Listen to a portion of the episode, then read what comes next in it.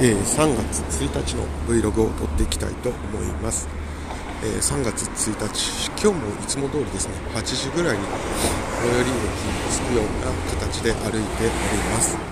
えー、今日喋りたいのは2つでございます。1個目がですね、え昨日ですかね、えニュースになっていた、え出生数の話でございます、え2022年出生数が80万人を下回ったということがニュースになっていました。まあそれは、え、人口が減っているということもそうですし、えー、多分大きな要因は2つで、えーと、出産の子供を産む適齢な人口が今はどんどん減っているので、まあ、同じことをしていれば同じ出生率だったら下がっていくよねっていうまあもうどうしようもないと言いますか、えーと、もう数字的に自明なところ。ともう1個は、えーとまあ、このコロナだったり、え経済的な困窮が原因なのか分かんないですけれども、まあ、もしくはあの社会の多様性っていうところかもしれないですけれども、えー、子供を産む人の率というのも、えーと、多分今ってそんなに下がってはなくて横ばいぐらいなんじゃないですかね。っていうところ。で、えーと、それが上がってないので、えー、人は上がっていかないですよっていうところ。ななんでそれで80万でしたと。を切りましたというのがございました。でちょっと気になって見てみたんですけれども私が生まれた年代でいくと、まあ、およそ約140万人が生まれていました。なのでそれでいくとざっくりですけれどもまあ3分の2ぐらいになっているということ。なんでクラスで30人いたクラスがまあ、20人になっているということでございます。まあ、これが何を表すのかっていうのはちょっと本当に大きなことになってくるので例えば20年後の経済とか、えーと、そのなんですか高齢者をどう養っていくとか、まあ、そういう話もあるでしょうし、まあ、ちっちゃいことで言うと、まあ、幼稚園とか保育園とかっていうもののその何て言うんですか、えー運営していくこと自体が難しいよねっていうこともあるでしょうしまあなんか最近思ったりするのは子供がねそのだまあどっちなんですかねなんか単純に思ったのは子供が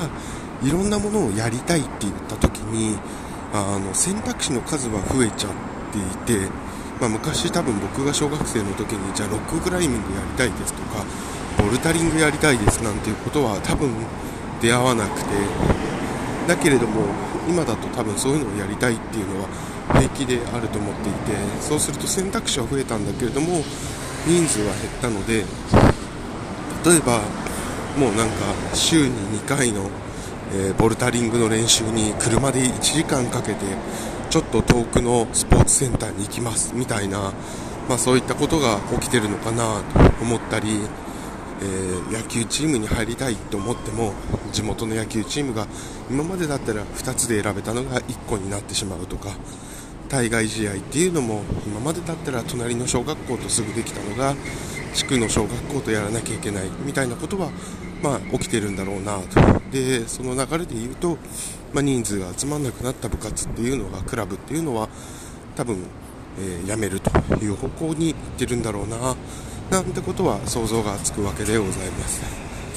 まあ、で、えーとまあ、それに関してはいろんな見方があると思っていて、えー、子供の将来に対して、えー、今の子供の今に対してっていうことだったり、え、私の今にだったり私の将来にだったりっていうところもあるんですけどもなんかうんとまあなんか全てがあの悲観的な話でもないかなと思っていてまあ、この狭い日本というところに、まあ、今まで1億2000万だか1億1000万だか分かんないですけども、えー、その人数がいたっていうこと自体が 一種の異常性があって、まあ、それが適正な数に向かっていくっていうことを考えるんであれば、まあ、もしかしたら最終ゴールはハッピーな世界なのかもしれなくてただ途中にちょっとものすごいいびつな人口構成になる時が来てそこをどうやって乗り越えるかみんなで考えようみたいな話なのかもしれないんですけどもなんか思うのがやっぱりきちんと,、えーと、事実を、えー、伝えて議論をした方がいいなと思っていて、えー、今出生数が下がっているっていうことを言うともう、えーと、子育て支援が、えーと、となってないみたいなことになると思うんですけどもそうではなくて、まあ、そのだって産む人の数が減ってるんだから例えばもし単純にね20歳から40歳までが産む人数だとした時に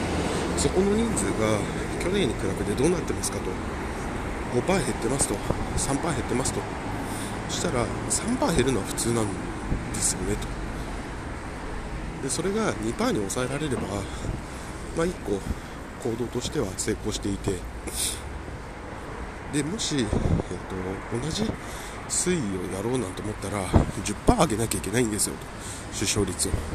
そんなの無理でしょみたいな。なんかそんな会話をしてでここからはもう本当に非常にロジカルにいけると思うんですけれども20年後の、えーと、日本がどういう人間人口構成になっていてどれぐらいの費用が今のペースだったらかかるかっていうのはもう多分すぐにすごい角度で、えーと、出せるんじゃないかなと思うんですよね。少なくとも人口構成は一発ですぐ出ると思います。そうすると何人労働人口がいて何人支えられるって言ったら言葉悪いですけどもがいるかっていうのはもうほんとすぐ分かるわけで。なんかそういうのを元にしてじゃあどうしようという議論をすべきじゃないかなと思っていてあのと思ってます。あなんで簡単に言うとあのなんかこれは私の勘違いかもしれないけど日本でよくある分かんない人がいるとなんでそんな分かんない話してんだと分かるように説明しろ。っていうのありますけども違う違うと。分かんない人が勉強して分かるようになるのが社会だよと。で分かるために勉強するツールっていうのはツールとか、えーと、な資源は、えーと、十分に潤沢に用意してきますよと。ただ社会のレベルを下げるっていうことはしませんよっていうことをなんかもっと明確に打ち出した方がいいんじゃないかなっていう気がしました。うん。なんかそれが頑張るってことだし生きるってことじゃないかななんてことをちょっと思いました。じゃあそうなった時に僕がもっと資料が難しくなる側なのか僕は分かってるから今までよりもこうね議論ができて楽しくやる側なのかは分かんないですけども、うん、なんかそういうのはあってもいいかなという気がしました。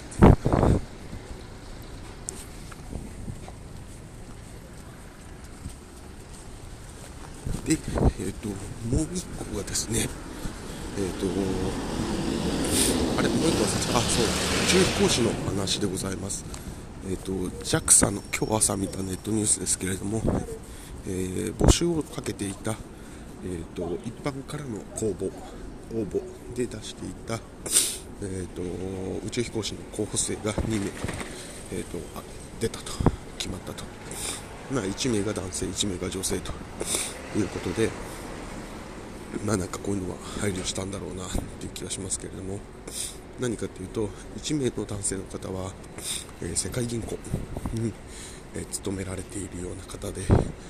まあ言ったらもうゴリゴリのと、なんか、わかんないですけど、もうすごい血の塊みたいな方なんじゃないかな、もうこれ偏見です。で、もう一方、女性の方というのは、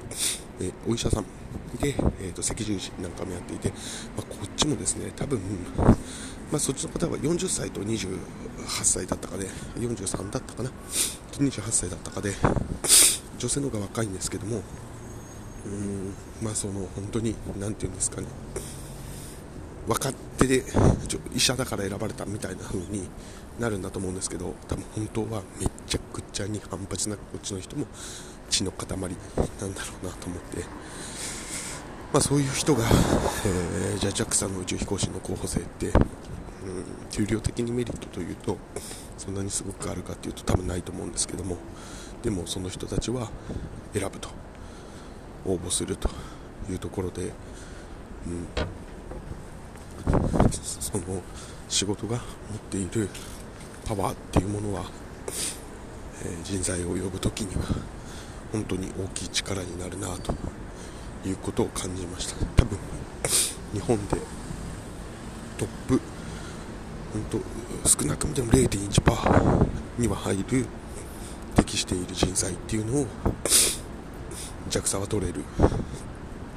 そういうすごく魅力のあるものを持っている